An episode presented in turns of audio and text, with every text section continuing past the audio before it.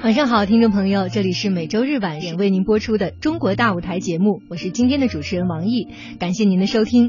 中国大舞台今晚为大家安排播出的是第三届全国相声小品优秀节目展演。我们首先为大家隆重的请出我们今天请来的两位嘉宾，他们分别是中国曲协快板艺委会秘书长、山西省曲协主席、大同鼠来宝表演艺术家柴金海先生。柴老师您好，你好，主持人好。听众朋友们，大家好。嗯，我们的第二位嘉宾呢是中国曲艺牡丹奖的表演奖获得者，中国铁路文工团的相声演员刘颖。刘颖老师您好。听众朋友们，大家好。主持人王毅好。嗯。呃，我们先来回首一下啊，在去年的这一系列的展演，二零一五年十二月十一日至十四日，由中国文学艺术界联合会、中国曲艺家协会共同主办的第三届全国相声小品优秀节目展演，在北京民族文化宫大剧院举办了。曲艺名家新秀也是悉数亮相哈，呃，来自北京、陕西、山西、浙江、辽宁等十个省直辖市、二十三个表演单位的一百六十多位曲艺工作者，在那几天是齐聚一堂，为首都的观众奉献了优秀的相声小品，还有柴氏兄弟、大同鼠来宝和姜昆说相声等四台主题鲜明、题材广泛、风格迥异的专场演出。那在今天呢，我们大舞台一开始啊，先给大家听一段我们现场的录音，稍后呢。我们一起来聊。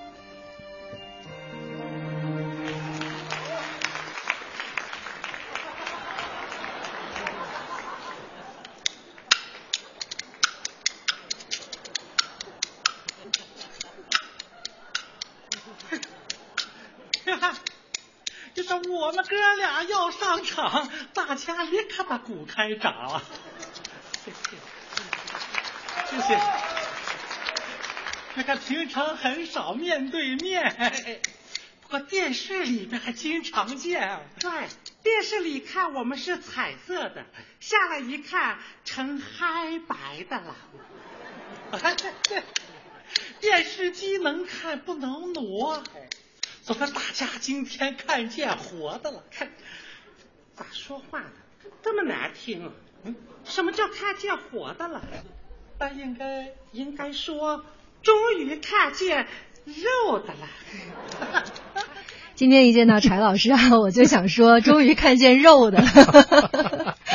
我们刚才听到呢，是大同鼠来宝南大当婚的一个片段哈，是我们的柴金云老师还和柴金海老师两个人一起创作和表演的。啊，柴老师给我们全国的听众朋友介绍一下这个大同鼠来宝是什么样的艺术形式吧？啊，大同鼠来宝呢，可以说是这个。是由这个金云，呃，也就是我的二哥，我是他弟弟啊，我是我我们兄弟俩是在这个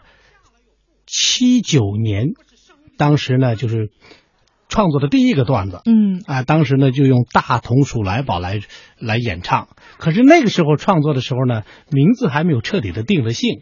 啊，那时候呢，我记得当地人呢就喜欢叫，哎呀，这是这这是哥俩说的大同相声，嗯，大同快板。大同串话，或者是大同笑话等等，就是那时候没定性。我们有时候那时候写啊，也是会写大同快板啊，大同鼠来宝。但是呢，最终我们把它定下来，还是在这个八十年代初。八十年代初的话呢，就是呃，主要是对他的创作手段、表演风格和这个所反映的问题等等这方面呢，就是。呃，在这里呢，就是最后把它定下，就是大同鼠来宝。首先是采用这个大同方言说唱，嗯，以对口为主，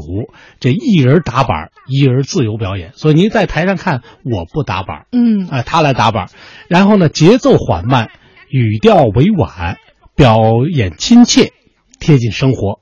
就是我一上场就进入角色，我从不跳出跳入啊。呃，人物个性鲜明，语言合辙押韵。而且呢，完全的口语化，啊，所以我们没有太多的看这个作品里头没有太多的说教，是吧？嗯。实际上呢，就是把这些东西融在了大家聊天就像家里拉家常一样的这种感觉。嗯。所以说是大同鼠来宝是土味十足，呃，运送流畅，互捧互逗，大多从这个情节、人物性格和方言俚语中啊找包袱，作品内容也非常广泛。既表演呃表现当地的风土民情，啊家长里短，也反映当下时代的热门话题。嗯呃，在这个创作过程中啊，这个故事情节讲究一个完整性，情绪变化呢苛求细腻，以小见大，寓意深刻，喜笑怒骂，妙趣横生，啊、很受当地老百姓的喜爱。啊嗯，所以说，在两千零一年，由这个中国曲协呃呃时任中国曲协的书记刘兰芳老师和这个副主席姜昆等一百多位中国曲艺名家专程来大同呢，来对大同鼠来宝这个形式进行了一次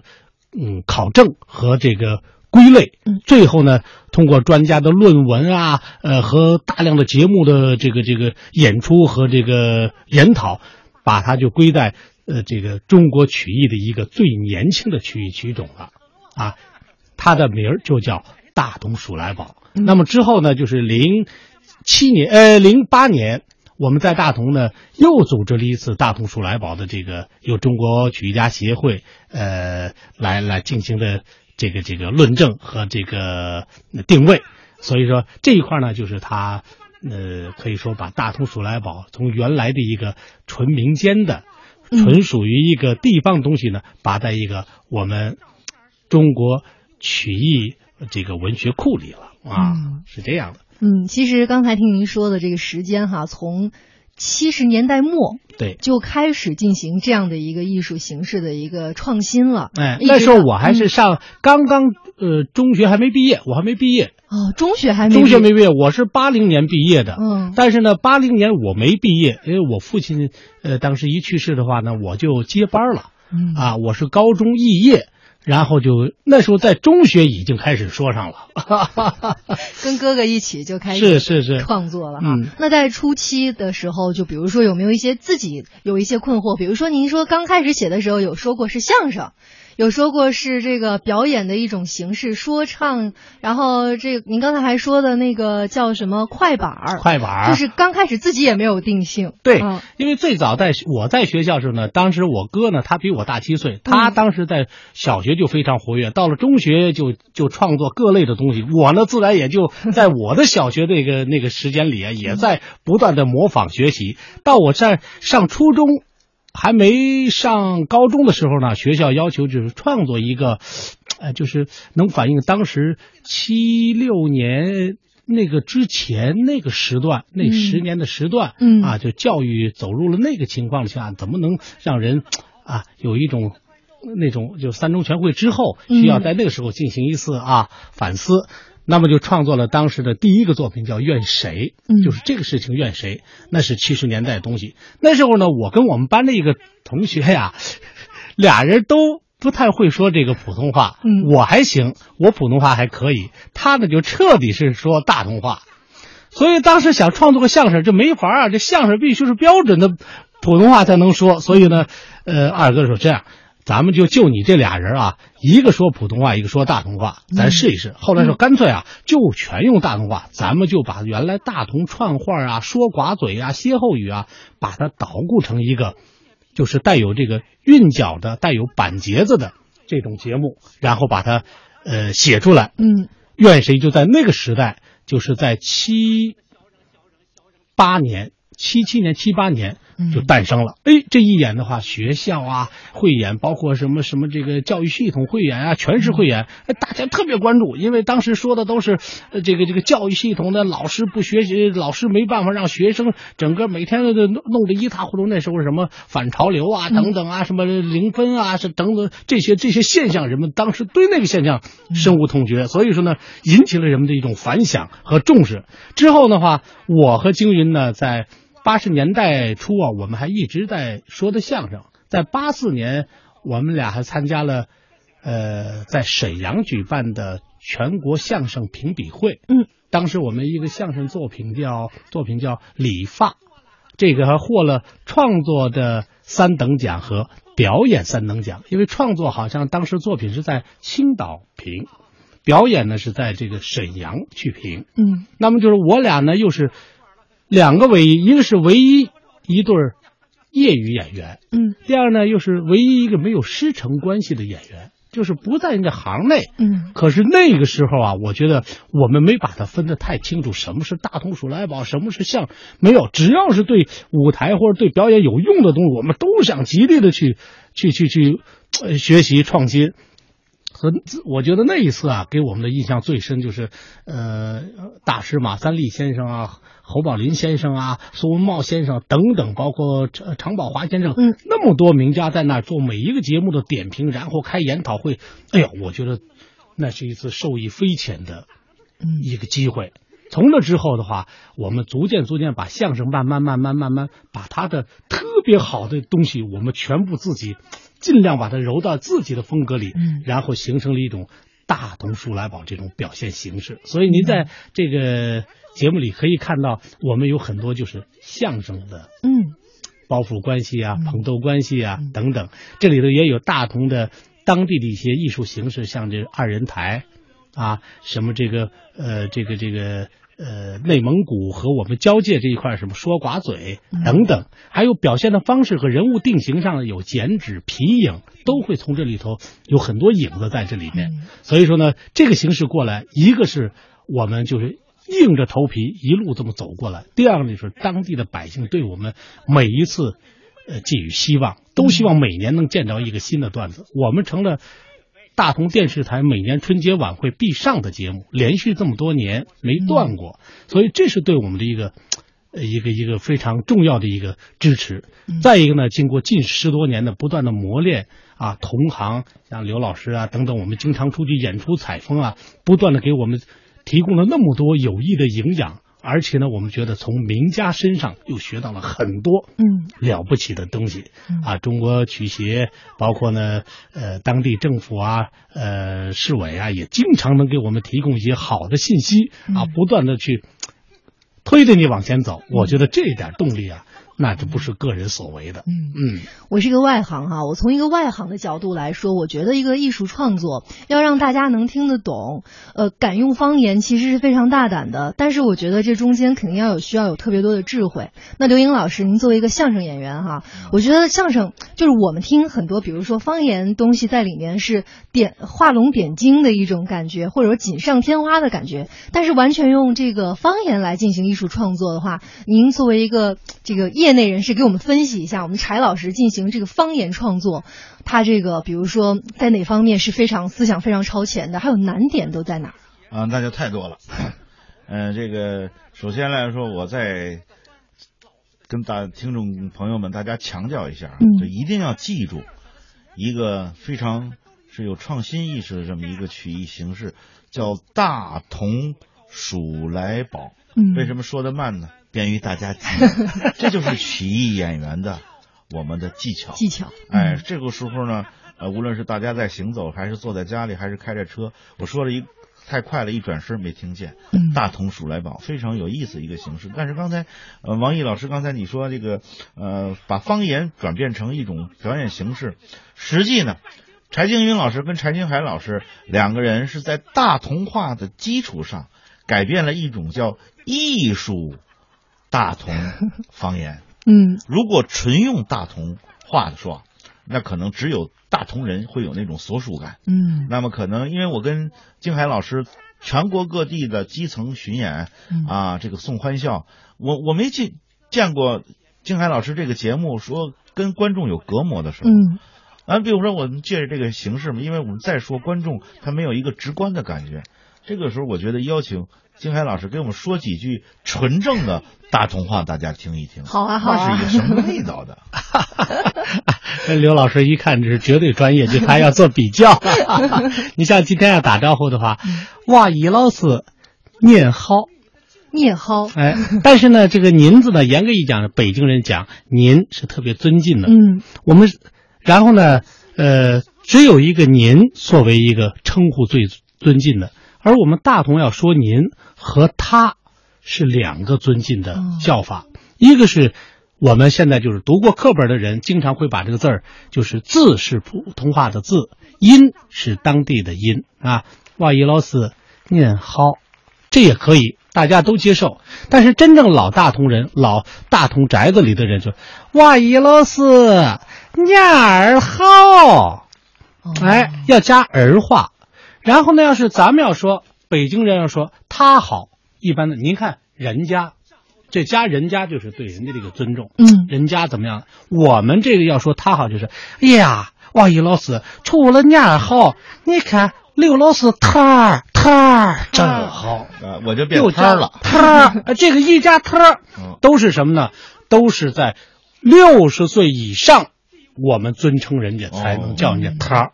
啊，当然，您今年才四十来岁，多年轻！但是我们尊敬这个艺术，我们的特儿面儿好，呀好，特儿好，哎，所以你看，你听那个纯正的大童话，跟舞台上听到柴老师他们讲的这种大同鼠来宝，它还是因为曲艺形式，不管是呃这个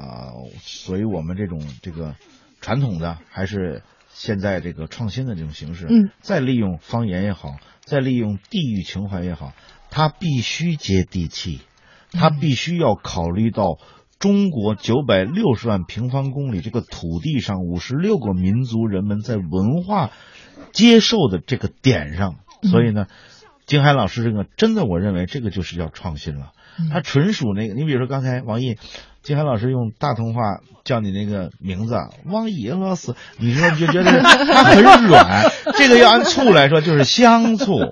对吧？对，如果可能我们换到其他的那个地域的再说这个话呢，可能这里边就有陈醋啊，嗯有米醋啊，嗯啊，还是很美的。你比如北京话叫王毅。嗯就很硬一硬点，哎，嗯王姨，哎，你再问下子，哎呀，这我我我你现在有饺子吗？我先吃点。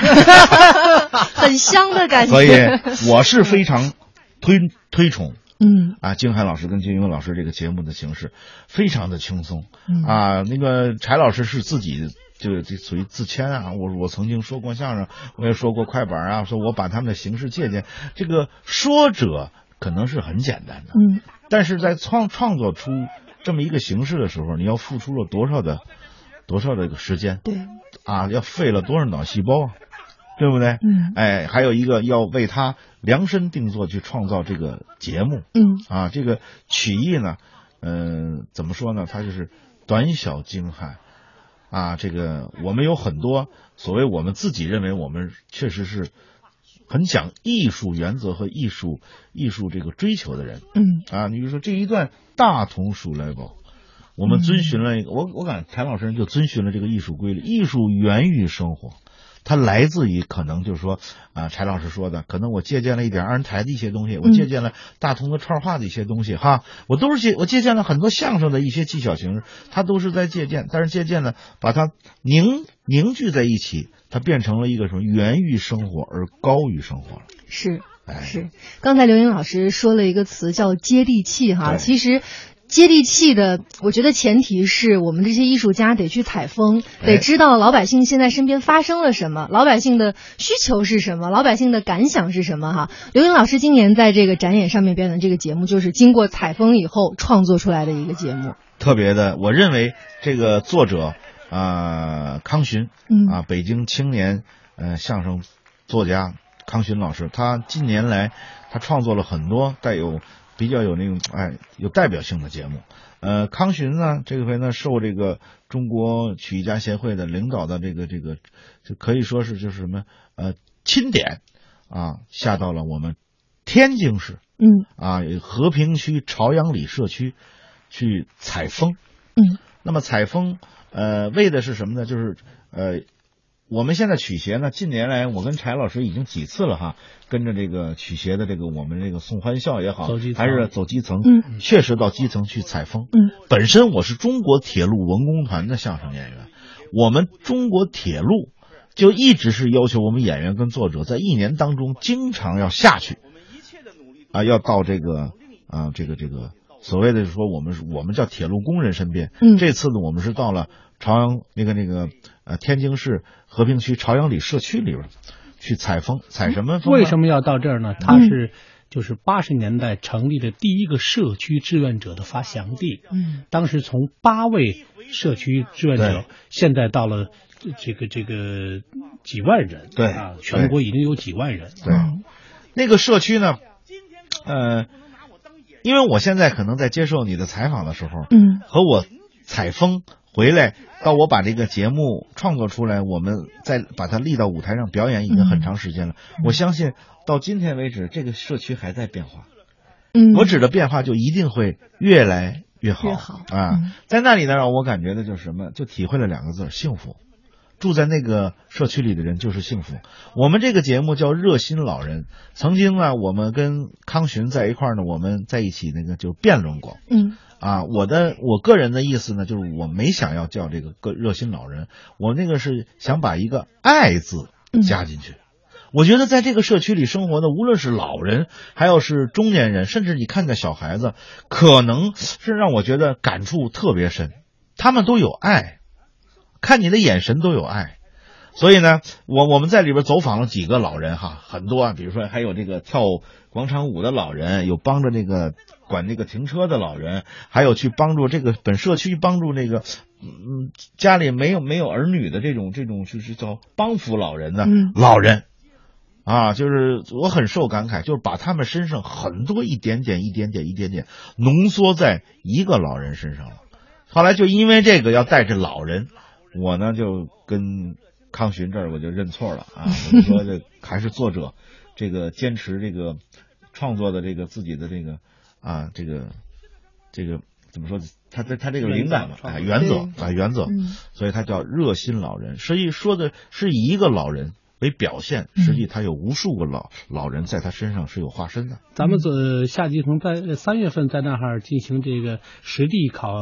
这个这个采风的话，我们挨个都见了好几批。嗯呃，当时那儿的翟大爷、李大爷、高大爷、王大爷、张大妈，李最后就像您说的，把它做成热心老人，嗯这一个就够。嗯啊，有专门给修锁的，义务配钥匙，有专门出诊的，连夜晚上去孤寡老人家去送医送药的，还有专门替这一楼道人拿钥匙，谁家有水了，谁家没水了，谁收电费，他给先垫上，然后半年以后他回来再给一点点，就就是一点点小事儿，坚持十几年、几十年，了不起。这个因为什么呢？这个跟大跟听众朋友们大家分享这个，这么一就是，但是我们这是相声嗯啊，叫热心老人。听这个名字呢，可能感觉不出来，可能对相声渴望的那个听众说幽默呀，他可能可乐在哪里呀？他嗯他哪哪点让让我觉得那个会发笑呢？哎，内容里边有很多会让您发笑的，就这么一个热心老人。这个节目看来是真的是非常的感染大家哈，就是没有钱我们没有听到最开始，只是从中间的一个小片段来听，就能让大家就是感觉非常的可爱，嗯然后一直在笑哈。这种小段子确实是，有时候我就觉得这些艺术作品哈，就是。尤其是现在咱们这种艺术作品就是线性传播的，可能大家比如说看电视，或者是说听广播的节目，可能很难从刚开始就完整的欣赏了一个完整的节目，所以说从中间来开始听、开始看的时候，他还能够听得懂、看得懂，知道这个节目想讲什么，确实也是挺难的哈。呃，那我们接着聊。其实呢，这两年呢，其实各个的艺术团体都在进行深入生活、扎根人民为主题的实践活动哈。这个呢是源于。二零一四年十月十五日，习近平总书记在文艺工作座谈会上的讲话。这个总书记说呀，这个文艺创作的方法有一百条、一千条，但是最根本、最关键、最牢靠的办法是扎根人民、扎根生活。那总书记的讲话中呢，也再次强调说，文艺要为社会主义服务，为人民服务。所以说呢，呃，我也注意到了我们柴老师的作品哈，好多这次带来的很多都是非常接地气的节目，我们从名字就可以看出来哈。比如说婆媳之间，你幸福吗？工钱男大当婚，感觉都是非常民生的一些节目哈。对，嗯，那您在创作这些的时候，就是就是就是觉得这种节目特别接地气，能够让老百姓有共鸣这种感觉吗？嗯，这个节目的涌现在舞台上，其实就像呃王毅老师所说的，他在这之前至少有较长的时间是需要你沉下来，嗯，做案头。沉下来做案头是怎么做？首先要出去。啊，就是大同鼠来宝之所以这么多年来，呃，被当地观众特特别是晋北啊，乃至黄河流域，呃，广大的观众朋友喜爱，呃，赋予了那么多的荣誉，什么大同市十大城市名片，以及大同有三宝，大佛、煤炭、鼠来宝，啊、嗯它的知名度也不断的提高，有这么多的美誉，怎么得来的？老百姓其实心里最有底。你首先是你要替谁说话，你讲给谁听。这是最主要。你要替谁？你就要替大众服务。嗯你讲给谁听？那就是所有收听喜欢的你的观众群，那你就要兼得它的跨度是多大。那么第一个，你要对这个当前的政策的理解，你要把它揉碎了，嗯变成文艺作品拿在舞台上。是你肯定不能去说教，你说教，你说教了，包袱会减弱了。嗯但是你最后不是说教，同时会达到这种教化作用，那你的包袱和它是同样承载着一个社会的担当嗯啊。所以说，呃，习总书记从一四年十月十五号开了这个文艺座谈会嗯之后啊，全国的各个文艺的这个不同层面的人都动起来了。嗯就觉得给自己打了一针强心剂一样。那么大家觉得这么多年来，我们坐在办公室上创作的多，走基层深入下去了解老百姓的酸甜苦辣的少了。那之后又这么多。这么多问题摆在我们文艺工作者跟前，特别是搞曲艺的，像刘老师刚才说的曲艺轻骑兵，他是一个乌兰、这个乌兰牧骑啊，那么你就要扎根人民，深入基层。我们无论是在天津采风，还是按照这个呃甘肃精准服务扶贫这个这条线走，一直我们从这个陕西、甘肃一直到了新疆哈密等等，一路上边采风边演出边慰问边搞这个联欢边创作边访贫，精准服务就是看到了存在的问题，嗯老百姓那么多存在问题，不再是用那种大规模的报纸啊，或者是做一个宣传，拉多少横幅，拿多少衣服，给了多少钱，一次性拉倒了，它恰恰是需要。它一点一点的润物细无声，而且是一滴一滴的打在老百姓心上。那么文艺作品的语言也就像珠子一样，你一滴一滴给它打在他的心上，他才能理解你，他才愿意把他心里的东西告诉你，需要跟你去倾诉，倾诉给你的东西是最值钱的东西。所以说，像我们呃，您可能呃看到了我们去年十二月二十一号在民族宫演出的那个工钱。嗯那是山西省总工会呢，的的确确为了解决这个到年根底下还没有结来自己应该得的那一份这个这个工资，如何为他们排忧解难？那就是工会拿出一部分资金来为他们做回家安置、购车票等等这些事情。嗯那么这些事情做出来以后，我们演了几百场，到工地到老百姓，特别是打工的那些人，含着泪跟着我们一路走，就觉得哎呀太好了！你们怎么怎么这么了解我？发现我们舞台上的演员，你们是不是都是打工的？我们没有带那太多的表演痕迹，让演员们尽量和咱们真正的老百姓、农民工是一样一样的，包括他的穿衣，包括他的呃举止都是这样。而且我们下去以后，该吃盒饭吃盒饭，该吃大锅饭吃大锅饭啊。所以说呢，只有我们和大家真正成为兄弟嗯啊，无论农民朋友，无论是无论是工人朋友，你都应该在这里头和大家一样，之后你才能从他心里头把他最想嗯说的，你才能凿不回来确啊，然后你再把它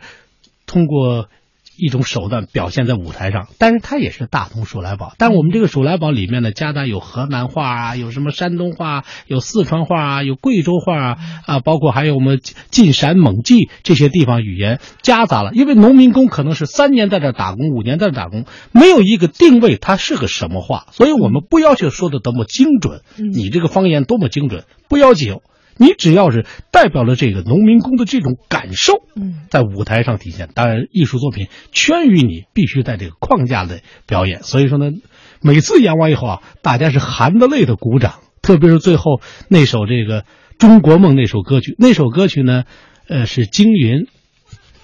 创作的曲子。嗯啊，由柴静云创作的曲子，一位呃叫这个相悦的作者呢做的词叫《中国梦》，所以呢，在这个专场演出过程中呢，由这个王凤云啊，大同大学的王凤云呢，特意唱了这首歌《中国梦》，所以在最后一一完以后呢，有一个农民工喜极而泣啊。在那还直个劲儿擦眼泪，然后那工头拿了一串钥匙到跟前踢了他一脚。按照工人特有这种东西，我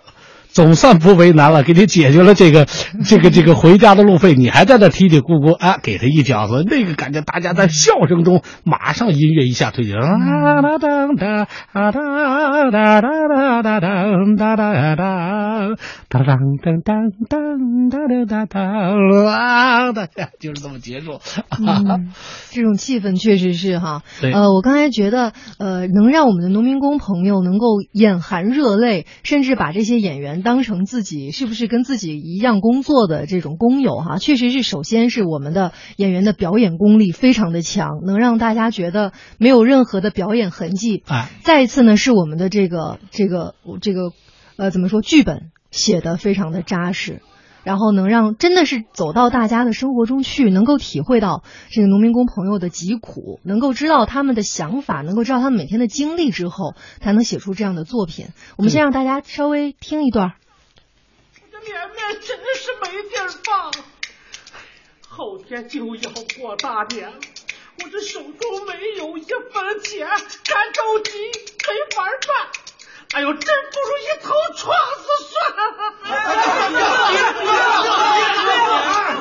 要是过不了年，咱们都别过。今天咱就给他惹点祸，拉块白布弄纸箩，咱也办公楼前坐一坐。对。嗯，确实是快过年了，没有工钱，这个非常的写实哈。呃，我想问一下刘英老师哈，刚才柴老师说咱们这个曲协的采风，其实不只是说像刚才我们介绍的这个热心老人这个社区，还走访了很多其他的地区。对那在这样的一些采风过程中，您有没有一些什么感悟？呃，感悟太太多了。首先来说，我我敢说啊，这点这我没有跟金海老师我们两个人沟通过，嗯但是我能够代表金海老师，就是我们从内心深处非常感谢中国曲艺家协会。嗯啊，这个无论是我们的主席姜昆老师，还是我们的书记董耀鹏先生，就是给我们呃提供了这我们起码我们这一代曲艺人提供了这么多呃机会。嗯那么作为我们是专业从事这个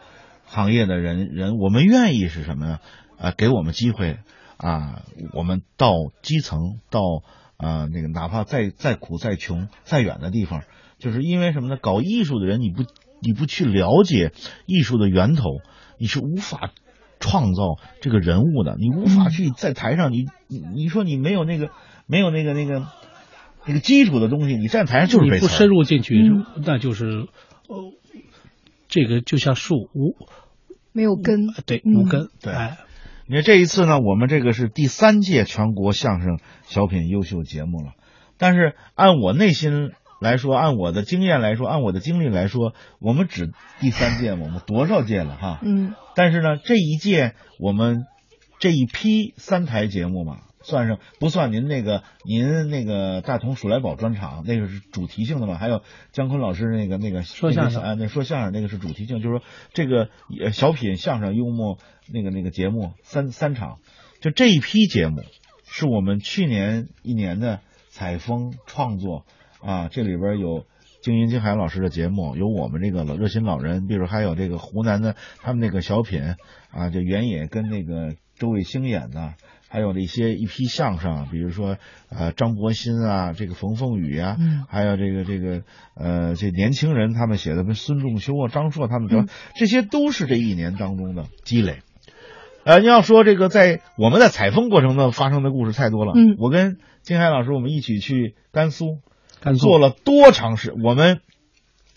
可以说是由飞机倒汽车，倒再坐火车，就差坐牛车了。进山，进到山啊，我们在演出的这个地方是一区现在山顶了，嗯。这么一个两个村的交界的这么一个广场。我们最最冷的时候去的，当那个当地给我们取暖的时候，在屋子里只有一炭火盆，火盆啊。我就，想起了过去有一个又要取暖，还又呛的不行，还要防开着窗子取着暖，对，就是坐在炭火盆旁烤火，所有下边的，可以说几个村的村民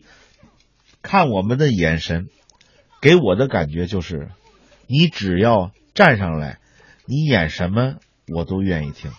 我都愿意鼓掌。嗯就是你从观众的眼神里能读到这种感觉。就所有人，你到哪儿，他不是说像咱们这帮城市人培训好了的，服务特别好，所有人跟你那种朴实、啊，那种热心的那就，不知道要要要帮助你干嘛了，就是您来给我们演出，我们愿意，就是多少年没有看到的。完了，在那天，我说的这个感触就是金海老师上台，因为后台呢，呃我们那个很多也也也艺人嘛，都都是在说，这儿甘肃这个这个又跟四川交界的地方，能听得懂吗？后来金海老师说，我有这自信，一定能听得懂。你们就在后台听我前三句，我保证让他们明白。我们那个时候，金海和老师跟金英老师上台的时候，我们就所有人就站在边幕上，就等着看这一幕。因为呢，因为在在城市里的那个剧场里，我们见过他的效果呀。嗯好，这一出去站那儿，当然说观众不认识啊，也不知道不了解，反正就是热闹。那个那儿的人好像不懂得鼓掌哈、就这么看着，就两句，我是哪儿人，我要给您讲什么话。他用的大同鼠来宝的那种那种那种方言来讲，嗯底下哗，那掌声就起来了。嗯我说慢一点，让您听，但是它全部在节奏里边。我说什么叫我们中国曲艺家协会领导下的艺术家呢？这就叫艺术家。嗯别看是看似很简单的一件小事儿，如果说要是我的话，我可能我还是年轻嘛，舞台上经验还是少，到那种很生疏的场地表演的表演这个东西，我可能上台之前会紧张的。嗯，柴老师，您当时真的就这么有信心吗？就是万一这个地方的村民他的普通话的这个水平不是很高，万一听不懂呢？您当时怎么这么有自信啊？大同鼠来宝呢，经过了这三十六年的锤炼，呃，我们这里面呢有多个版本，嗯一个是在大同当地，就是在山西当地演出，这是一个版本。另外呢，还要有一个就是走出去，在黄河流域演出一个版本，然后呢就跨过长江以南，这是一个版本。就是在语言上，包括他在创作过程中呢，他都有一些我们自己的一些呃一些总结出总结出一些经验。人家大同的韵呢，就按理说咱们是十十三道大辙，但是呢，大同话它和这个普通话里头有几个是混搭的几个韵，啊，所以说你像中东、人臣，这是混在一块儿的，嗯。啊，这个怀来灰堆是混在一块儿的，嗯，咩茄、盐前这是混在一块儿的，这混在一块儿以后，这就是便于怎么能分辨出你是不是大同人？那么就是我们在上海说话和广东，他的方言应该是比我们难懂多，嗯。啊，咱们就选这一个珠江三角洲，一个长江三角洲，这三个地这两个地方应该说比我们北方任何一个语系都难懂。但是为什么我们能听得懂？但一个就是这个地方先进，人家讲出话来以后呢，你耐人寻味，你就想听懂，啊，因为你需要它和沟通，跟经济有关系，所以那么难懂的广东话，或者是这个这个其他性的客家话等等，你都能听懂。再一个，他要让你听懂，他有办法。你好，您好，嗯，侬好。侬好，啊，雷好啊，他就是这样。但是你最终从这里头，他也有他当地对外推销的一种语言。啊，就是嘞，这是小意思嘞，擦擦嘴嘞，毛毛雨嘞，没所谓的，他都是在不断的来进化。小意思了，其实他真正当地方言又不说小意思，嗯，但是他说的是普通话，小意思了。这个事情好办啦，有什么事情咱们酒桌上可以搞定了吗？他都是这广东话这样。嗯那上海人啊，到家里要把想想啊，你如何如何，他在不断的夹杂了他的。东西再加上嗯他的一些海派的文化不断传播，他就给你。那我们一听，那怎么回事啊？这个事情怎么了？巩汉林老师经常演的就是南方的小 啊小男人呃小男人那 那种语言啊，这个事情我是小我是小的啊，俺俩是小的啊，等等等等，他不断的在弄啊，这就是属于长江三角的这一块啊，江浙呀等等，他是不断以后的，就像刚才刘老师说，一说人伢儿号，他学一说我都倒牙，绝对是醋味儿、啊，所以我们出去有几个版本。嗯。一个是在这上做文章，第二个呢，就是我们出去演出的过程中呢，我们会用老百姓喜欢听的这种，经过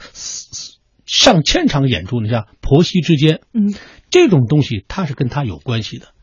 刘老师说：“为什么不鼓掌？他天冷，都是老百姓都抄着兜呢，啊都大棉衣里抄着呢。但是呢，刘老师那天反了两个大场子，就是您反了回去又给您鼓掌，就反我一直在后头拍的东西，我平时喜欢拍东西，嗯老百姓就喜欢听乐呵开心。那我们给演的婆媳之间这个话题的话，其实无论你是在城市还是在农村，特别是农村的就更明显。那就是如何你解决这个婆媳之间的关系，是吧？他的这种命题，首先就让他心里就是抓住，然后他想听，他肯定能听得懂。再一个，我们的语言呢，不断的把它揉于让他听懂的这种关系，就像一个是速度，再一个我们要变一些韵脚，第三个呢，通过合理的表演和身段嗯，把它就揉在一块儿了。他慢慢就像我们看一个外国电影，底下光打字幕，同样能让你看进去一样。那所以说，我们在这个新加坡、马来西亚演出，当时董书记说：“你们去了，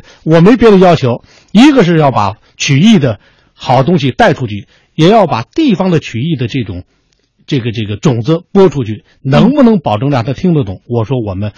没出过国，我们只接受过这个这个这个台湾地区的媒体来采访。”也也包括台湾的这个什么这个台湾中天电视啊、中国时报啊，还有这个什么什么大陆走透透等一些栏目嗯，它可以呢，因为大量的这个马来西亚、新加坡都是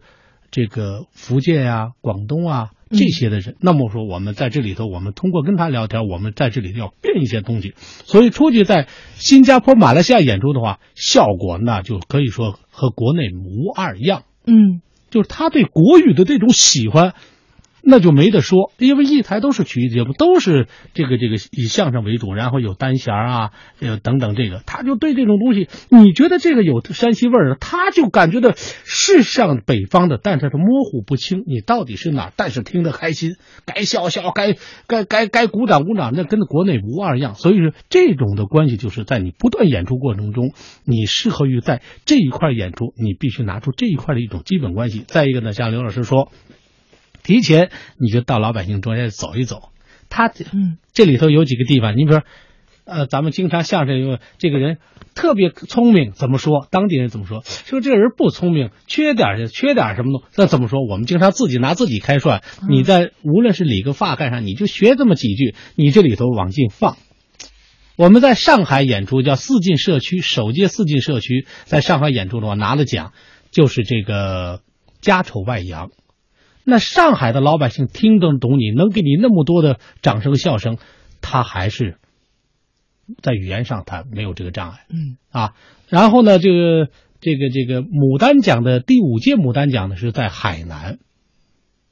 那么海南是个什么状态呢？海南就是说基本上本土的还有一些外头。然后呢，群星奖我们拿的第十一届群星奖是在广州，拿的第十五届群星奖在深圳。嗯那么这回第八届的群星呃牡丹奖呢是在安徽，啊，然后还有什么中部六省啊，其他地方郑州啊，这都不用说，北方不用说，就这个语言到了一定时候呢，呃，我记得江先生呢，呃，曾经说过，这个一定要走出去，这是艺术最重要的一个环节。嗯这一步你一定要走出去，啊！但是呢，在当地作为语言研究的我们一些呃山西籍的一些语言研究说，保护住语言的本土性比走出去还重要。那么就是作为中国曲艺的刘兰芳老师呀、姜昆老师，包括马季老先生，当时在大同两次还专门给写的《大同鼠来宝》，越说越好。听完以后他特开心，说这很像这个快板里头夹杂了这么个关系，好好好，这提笔就拿拿笔来就要写。所以说，他觉得就是说，作为曲艺家们，特别是曲艺的领导层，希望你这个这种艺术越宽越远越好。那么，作为搞语言研究者，你千万不能给我变了味儿啊！你一定给我保证这个语言的原汁原味儿。我听柴老师讲，我觉得有一个比喻哈，我们的这个艺术形式啊，艺术表演有点像我们国家的这个工业生产，分好多种，出口型。你要掌握，就是你出口国家的这个人家具体的需求。开柴老师说，哎，我们到哪个地方，对，啊到哪个地方演出，我的就得知道人家那里面的一些流行的话，老百姓需要。然后本土型，讲究我们自己老百姓，就像柴老师说的，在大同本地表演的时候，可能这个味儿更浓一点。然后呢，出口转内销型，就是感觉走出去以后，知道了更多地方的这个艺术形式以后，再回来，可能我们本身这种艺术形式也更加的丰富了哈。那我觉得确实还好难，我我之前想不到，就一种表演艺术形式要分三个，就是三种不同的版本，然后到这个地方演的演这个版本，到这个地方演这个版本。那我就很好奇，就是作为一个艺术家，尤其是语言类的这个艺术家哈，我们生活中会不会很累啊？就是 方方面面的，上网看到一个新闻，看到一个什么新鲜事儿，都要把它记下来，然后可能它就能融入到我们自己的作品里。你觉得累吗？我觉得，我觉得，呃，王毅，你做你这工作，做中国之之声的主持人，我估计你在工作以外的，你可能对信息的捕捉啊，对各方面的那个那个呃，别人说的一些话的，以甚至一些经典的语言，我估计你在你思想里留的痕迹会跟我一样的。对，这就已经形成了一种职业的习惯，是不是？当你的职业和你的生活成为。一体的时候，就是你的爱好和你的工作到一体的时候，做人就是最快乐的。嗯，确实是在我们的生活中，可能遇到了各种各样的小事，一些感悟，一些能让我们温暖的事情，我们的这个曲艺术家们就能用一种诙谐的方式，让大家感受到中间的温暖。作为曲艺人，作为相声人。首先，我们不是练基本功，嗯就是要感兴趣。对什么？对生活所有的一切要感兴趣。如果你对很多生活的方方面面、点点滴滴不感兴趣，我我我我估计您很很难成为真正的曲艺人。嗯，因为什么呢？因为你要，比如说，我们天天要背词儿。我们天天要记信息，我们天天的还要啊，这个这个跟姊妹艺术相互借鉴，我们还要练方言啊，我们还要创作，我们还要去出演很多，比如在影视里面演的角色，还要思考这个，我们还有各自的工作，还有各自的家庭啊，你诸多那个，你想这些不累吗？一点都不累。我敢说，我跟柴老师我们是快乐的，为什么？因为我们是人，因为我们是曲艺人，因为我们是中国曲艺家协会的成员。优秀的曲艺人，我们对生活感兴趣，我们拥抱生活，我们拥抱所有我们在无知那个领域上渴望要去探索、渴望要把它学过来、渴望要掌握它的，我们是这类曲艺人。嗯，说说到这个不累，咱们这种人呢，说实在的，就是经常为这种兴趣就把一全部的力量、一腔热血就扑上去了，所以说。呃，大同鼠来宝走到今天，其实也是从雏形开始，也是一种兴趣，或者最早是一种把一个节目应了就拉倒。但是没想到呢，它受欢迎的程度是每日剧增，那不断的给你加价码，你不断的去颠覆自己，不能重复自己。所以说，大同鼠来宝走到今天，从原来我们我原来在当地啊，我平时交流，我们家是部队家庭，父亲啊。是部队的，母亲也是部队，都是四二年我母亲参军，我父亲是三七年就参军，都是老八路。我们这个家庭都是大院的，也是从北京军区呃这个呃总后啊开始转业回到山西的，回到原籍的啊。然后我们我不怎么会说当地的大同话，我妈就总总是说，别说你跟人要交流的话，你你还是要说普通话。啊，当地话你将来交流，你小的时候就啊就就老说，但是后来有了兴趣，就是大同这个地方人杰地灵，嗯，他的语言啊非常丰富，他的这种语言的这种逻辑关系也好，或者他语言的生动感啊，可能要比一般的语言要生动，因为他毕竟在北魏建过都城，辽京呢又做过陪都，明清是个重镇，所以说呢，走西口。之所以能一路从沙湖口走过去，就要路过大同，一直到了包头啊，一直到了这个这个西北，往这面走的话，说大同这一个边塞要地，它有皇族的一些嗯啊一些关系，所以我们看的游龙戏凤，这是明正德年间啊，皇帝在大同的微服私访，在这个九圣楼呢看对了一个这个开店的女子，这个女子呢文化不高，但是呢。他们经过一段交流以后呢，把他带到宫内，哎，但是他希望这个皇政的皇帝啊，多理朝政，不要老在外头游山玩水。哎，他我觉得这给他又一个提醒。其中呢，还有什么琵琶老店啊等等很多啊，冯太后啊等等这些，包括慈禧西行，西行时候都路过大同。嗯啊，大同的语言丰富。那么我怎么学呢？我当时就觉得好听不过就是服务员，因为他的交流 交流量是最大。嗯理发员、服务员，嗯所以我们经常有时候呢，我就想把它说的地道，就是什么是最地道的方言？首先到大同的街街巷里弄里，嗯，这是个最重要。再一个呢，跟上人家买菜的、买布的，哎，嗯然后呢，人家就会说这些话，我们再悄悄后头跟着走走跟着。那时候没手机啊，就拿笔记的。待一会儿人家，哎哎哎，后头有个小偷儿，小心点儿啊！嗯。以为我们是小偷。